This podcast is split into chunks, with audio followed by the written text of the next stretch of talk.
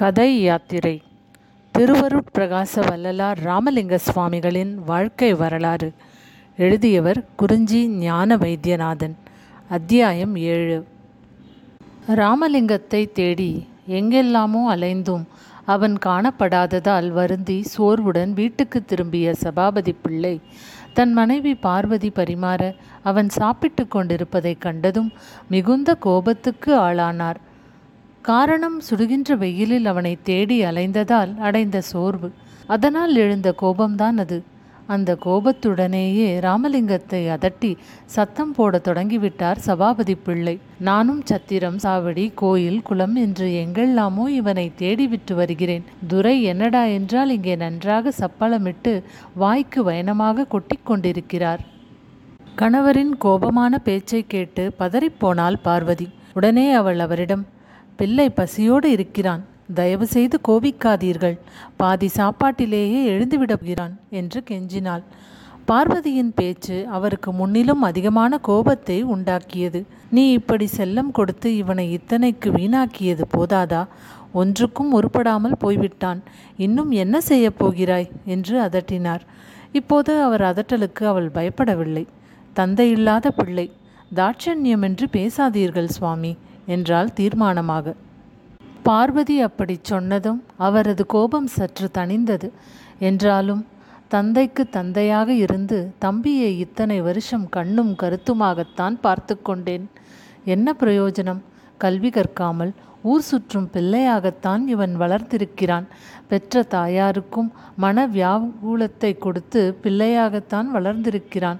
உன் பாசத்தையும் புரிந்து கொள்ளாதவனாகவும் வளர்ந்திருக்கிறான். மேலும் மேலும் பாசத்தை காட்டி இவனுக்கு பரிந்து கொண்டு வருகிறாயே என்றார் வெறுப்போடு. அதுவரை மௌனமாக அவர்களின் பேச்சை கேட்டுக்கொண்டும் பார்த்து கொண்டும் சாப்பிடாமல் அப்படியே சாப்பாட்டு தட்டின் முன் உட்கார்ந்திருந்த ராமலிங்கம் தமையனாரின் பேச்சால் அளவற்ற வேதனையுற்று அவரை பார்த்து தழுதழுத்த குரலில் அண்ணா அந்நியாரை கோபிக்காதீர்கள். அவர்கள் மேல் எந்த தவறும் இல்லை. தவறு முழுதும் என் மீதுதான். தண்டனை எதுவானாலும் எனக்கு கொடுங்கள். ஏற்றுக்கொள்கிறேன். அந்நியாரை அருள் கூர்ந்து ஏசாதீர்கள் அண்ணா என்றான். தம்பியின் பேச்சு சபாபதி பிள்ளையின் நெஞ்சில் கோபத்தை மேலும் ஆற்றி லேசாக பாசத்தை வார்த்தைகளில் வெளிப்படச் செய்தது. பிள்ளை போல்தான் பேசுகிறாய் செய்வது தவறு என்று தெரிகிறது. திருந்த காணோமே என்றார் வருத்தத்தோடு. உடனே பார்வதி திருந்து விடுவான் கவலைப்படாதீர்கள். அம்மா சொன்னது போல தம்பியை தங்கள் ஆசிரியரிடம் கல்வி கற்க அனுப்பி வைத்தால் நிச்சயம் திருந்தி விடுவான். வீட்டுக்கு அடங்காத பிள்ளை ஊருக்கு அடங்குவான் என்பார்கள். நீங்கள் வேண்டுமானால் பாருங்கள் நீங்களே பாராட்டும்படி இவன் திருந்தி நல்ல பிள்ளையாகி விடுவான் என்று கணவரிடம் ராமலிங்கத்தை பரிந்து பேசியவள் அவனிடம் தம்பி உன் அன்னார் சொல்வது போல் கேட்பாயா? அன்னாரின் ஆசிரியரிடம் பாடம் கேட்கப் போகிறாயா? என்று கேட்டாள். காஞ்சிபுரம் மகாவித்வான் சபாபதி முதலியார் மாணவர்களுக்கு பாடம் போதிக்கத் தொடங்கினார். காலை வேலை என்பதால் மாணவர்களும் உற்சாகத்தோடு பாடத்தை கேட்க ஆரம்பித்தார்கள். சபாபதி பிள்ளை அவரிடம் சென்று ராமலிங்கத்தை காட்டி ஐயா இவன் என் தம்பி ராமலிங்கம். பருவத்தே பயிர் செய் என்பது போல ஐந்து வயதிலிருந்தே இவனுக்கு நானே கல்வி அபியாசம் செய்து வந்தேன். ஒன்றும் பயன்படவில்லை. கோவில் குலம் என்று வீணாய் சுற்றி வருகிறான். பாசம் தடுப்பதால் கண்டிக்க முடியவில்லை. தந்தையற்ற தனையன் என்பதால் தண்டிக்கவும் முடியவில்லை. ஆதலால் எனது ஆசிரியராக தங்களிடம் இவனை ஒப்படைக்கின்றேன். என்னை கல்வியில் ஆளாக்கியது போல் இவனையும் ஆளாக்க வேண்டும். ஆமாம் ஐயா எப்படியாகிலும் இவனை படிப்பில் முன்னுக்கு கொண்டு வர வேண்டும். தாங்கள் இந்த பேருதவியை செய்ய வேண்டும். என் ஜென்மம் உள்ளளவும் இதனை மறவேன். ஏதோ என்னால் என்ற உபகாரம் செய்கின்றேன். இனி தங்கள் பொறுப்பு தங்கள் பையன் என்று பணிவோடு தம்பிக்காக அவரிடம் வேண்டிக் கொண்டார். நல்லது அப்படியே ஆகட்டும் சபாபதி. தாங்கள் போய் வாருங்கள். நான் பையனை பார்த்து கொள்கிறேன் என்று ஆசிரியர் சபாபதி பிள்ளை விடையளித்தார். நன்றி ஐயா வருகிறேன் என்ற சபாபதி பிள்ளை தம்பியை பார்த்து ராமலிங்கம் ஆசிரியர் சொல் கேட்டு ஐயமர கல்வி கற்றுக்கொள்ள வேண்டும். முன்போல் இருக்கக்கூடாது சரிதானே? என்றார். உத்தரவு அண்ணா. சரி வருகிறேன். சமர்த்தா இரு. சரி அண்ணா. சபாபதி பிள்ளை மீண்டும் ஆசிரியரை வணங்கிவிட்டு கிளம்பினார். அவர் போனதும் ஆசிரியர் ராமலிங்கம் உனது தமையனார் சபாபதி உன்னை என்னவெல்லாம் பாடம் சொல்லிக் கொடுத்து வைத்தார்? என்று அவனிடம் கேட்டார். தாங்கள் அவருக்கு சொல்லிக் கொடுத்த பாடங்களையெல்லாம் எனக்கு சொல்லிக் கொடுத்தார் ஐயா என்று பதில் சொன்னான் ராமலிங்கம். அவற்றில் ஏதேனும் ஒன்றை சொல் கேட்கிறேன் என்றார் ஆசிரியர். ராமலிங்கம் ஏதும் பதில் சொல்லவில்லை. அப்படியே பேசாமல் நின்றிருந்தான். அவன் நிலையை வேறு விதமாக புரிந்து கொண்டார். என்ன பேச மாட்டேன் என்கிறாய்? ஓ முதல் நாள் ஆசிரியர் புதியவர் அச்சமாகத்தான் இருக்கும். சரி நாளை பார்த்து கொள்வோம் போய் முதல் வரிசையில் அப்படி உட்கார் என்று அவனுக்கு உத்தரவிட்டார். ராமலிங்கம் சரி ஐயா என்றவன் முதல் வரிசையில் ஆசிரியர் காட்டிய இடத்தில் போய் அமர்ந்து கொண்டான். ஆசிரியர் பெரிய புராணத்தை சொல்லத் தொடங்கினார். மாணவர்களும் ஆர்வத்தோடு பாடத்தை கவனிக்க ஆரம்பித்தார்கள். ஆனால் ராமலிங்கமோ பாடத்தை கவனிக்கும் நிலையில் அப்பொழுது இல்லை. அவன் நினைவெல்லாம் கந்தக்கோட்டத்து பெருமானிடம் இருந்தது. அடுத்த நாள் பாடம் போதிக்கத் தொடங்கும் முன் ஆசிரியர் காஞ்சிபுரம் மகாவித்வான் சபாபதி முதலியார். மாணாக்கர் எல்லோரும் வந்துவிட்டீர்கள் இல்லையா? இல்லை ஐயா என்று ஒரு மாணவன் எழுந்து நின்று பணிவோடு சொன்னான். அப்படியா யார் யாரெல்லாம் வரவில்லை? ராமலிங்கம் மட்டும்தான் ஐயா வரவில்லை. மற்றவர்கள் எல்லோரும் வந்து விட்டார்கள் அதை கேட்டதும் சினத்தோடு உதவாக்கரை பையன் என்று சலித்து கொண்டார் அவர். அப்பொழுது ஒரு மாணவன் எழுந்து நின்று பணிவோடு ஐயா நான் பள்ளிக்கு வரும் வழியில் அவன் கந்தசாமி கோவிலுக்குள் நுழைவதை பார்த்தேன் என்றான். மாணவன் கூறிய செய்தி ஆசிரியரின் மனதில் ராமலிங்கத்தை பற்றிய பலமான சிந்தனையை ஏற்படுத்தியது. அவன் தமையனார் சபாபதி பிள்ளை சொன்னது சரியாய் போயிற்று. நம்மிடம் விட்டும் அவனுக்கு பாடம் படிக்க விருப்பமில்லை. கோவில் குலம் என்று சுற்றுவதிலேயே குறியாக இருக்கிறான். அவன் தலைவிதி எப்படி? இனி நாம் என்ன செய்வது? அப்படி சும்மா இருக்கவும் கூடாது. சபாபதி பிள்ளை எவ்வளவோ நம்பிக்கையோடு நம்மிடம் அவனை விட்டு போனார். ஒருமுறை கடைசியாக முயற்சித்து பார்த்து விடுவோம். மதிய உணவு வேளையில் நாமே கந்தக்கோட்டம் சென்று அவனை அழைத்து வந்து பள்ளியில் இருத்துவோம். அதிலும் தங்கவில்லை என்றால் அவன் போக்கில் விட்டு விடுவோம். சேதியை சபாபதி பிள்ளையிடம் தெரிவித்து விடுவோம். இவன் ஒரு மாணவன்தான் இப்படி நமக்கு அகப்பட்டான். எல்லாம் கால வித்தியாசம். என்று தனக்குள் ஒரு தீர்மானத்திற்கு வந்தார் ஆசிரியர். பிறகு மாணவர்களை பார்த்து எல்லோரும் பெரிய புராணத்து வாழ்த்துச் செய்யுளை எடுத்துக்கொள்ளுங்கள் பாடம் சொல்கிறேன் என்றார்.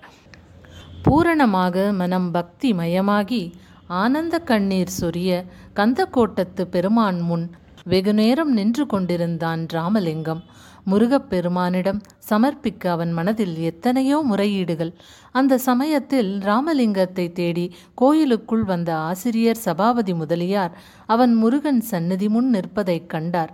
உடனே அவன் செய்கையை முழுமையாக கவனிக்க நினைத்து அவர் ஒரு ஓரமாக மறைந்து நின்று கொண்டார். இது எதையும் அறியாது. நெஞ்சம் உருக உருக ராமலிங்கம் தன் குறைகளை முருகப்பெருமானிடம் முறையிடத் தொடங்கினான்.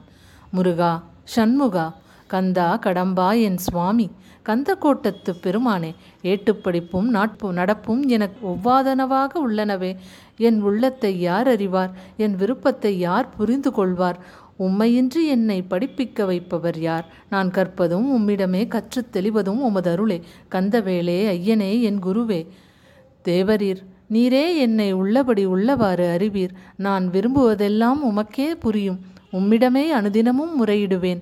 என் விருப்பத்தையெல்லாம் சொல்கிறேன். இல்லை இல்லை பாடுகிறேன். அருள் செய்வீர் பெருமானே என்று கந்த பெருமானிடம் முறையிட்ட ராமலிங்கம் தான் முன்னர் பாடிய தெய்வமணி மாலையிலிருந்து ஒரு பாடலை பாடினான். ஒருமையுடன் நினது திருமலரடி நினைக்கின்ற உத்தமதம் உறவு வேண்டும். உள்ளொன்று வைத்து புறமொன்று பேசுவார். உறவு கலவாமை வேண்டும். பெருமை பெரு நினது புகழ் பேச வேண்டும்.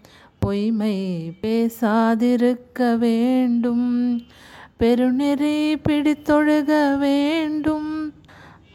இவ்வாறு அவன் தெய்வ மணிமாலையை பாடிக்கொண்டே செல்ல செல்ல அதுவரை மறைந்திருந்து அத்தனையையும் கவனித்திருந்த ஆசிரியர் ராமலிங்கத்தின் மெய் அறிவையும் பக்தி செறிவையும் தமிழ்ஞான புலமையையும் முழுவதுமாக உணர்ந்து பெரும் வியப்புக்கு ஆளானார். அந்த கணத்தில் அவனை பற்றிய உயர்ந்த கருத்து அவர் உள்ளத்தில் ஏற்பட்டு அவரை பக்குவப்படுத்தியது. அதனால் அவர் பெரிதும் மகிழ்ந்து மறைவிடத்தை விட்டு வெளிப்பட்டு ராமலிங்கம் ராமலிங்கம் என்று வாய் நிறைய அழைத்தபடி அவன் எதிரே வந்து நின்றார். ராமலிங்கம் சிறு காலை உன்னை மாணவனாக பெற்றதற்கு பெருமைப்படுகிறேன். உன்னை அறிந்து கொள்ளாமல் தவறாக எண்ணிய என் சிறுமைக்கு பொறுத்தருள வேண்டும் என்று பாராட்டுதலோடு வேண்டுதலையும் வைத்தார்.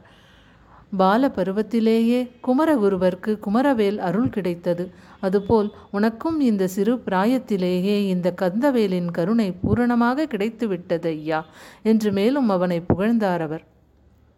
எல்லாம் கந்தனின் கருணையும் தங்கள் போன்ற பெரியோரின் ஆசியும் தான் ஐயா காரணம். பணிவோடு கூறினான் ராமலிங்கம். இக்கணம் தொட்டு உனக்கு பாடம் சொல்லும் சங்கடத்திலிருந்து என்னை நீ விடுவிக்க வேண்டும் என்றார் அவர். குரல் தழைத்திருந்தது. ராமலிங்கம் மாலையில் உனது தமையனாரை சற்று எனது வீட்டுக்கு அனுப்பி வைக்க வேண்டும் என்றார். சரி ஐயா என்றான் ராமலிங்கம். சபாபதி பிள்ளை பதற்றத்தோடு ஆசிரியரை காணச் சென்றார்.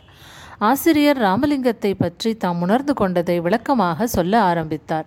சபாபதி தங்கள் தம்பி ராமலிங்கம் என்னிடம் மட்டுமல்ல வேறு எந்த மகாவித்வானிடமும் பாடம் சொல்லிக்கொள்ளும் அளவுக்கு சாதாரணமானவன் அல்ல அவன் குமரகுருபரன் போல இந்த பாலப்பிராயத்திலேயே பரம்பொருளிடம் பாடம் படித்து வருபவன். கந்தன் கருணையால் கலைகள் அனைத்தையும் போதாது உணர்ந்து கொள்ளும் ஞானஸ்தன். நாம் எல்லோரும் இத்தனை நாளும் அவனை ஏதோ கோவில் குலமெல்லாம் சுற்றித் திரியும் உதவாக்கரை பிள்ளை என்று தவறாக நினைத்து விட்டோம் வீணாக அவனை கண்டிக்கவும் தண்டிக்கவும் கோபத்தை கொண்டோம்.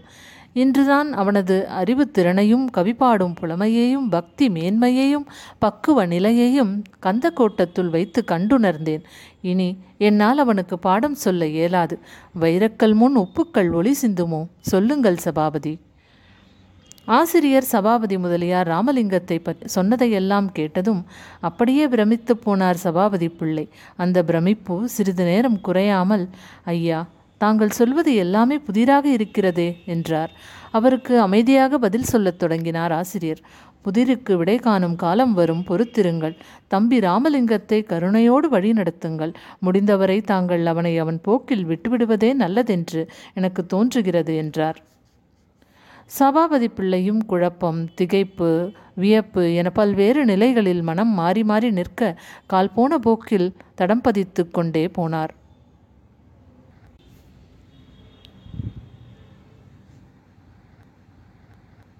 கொண்டே போனார்.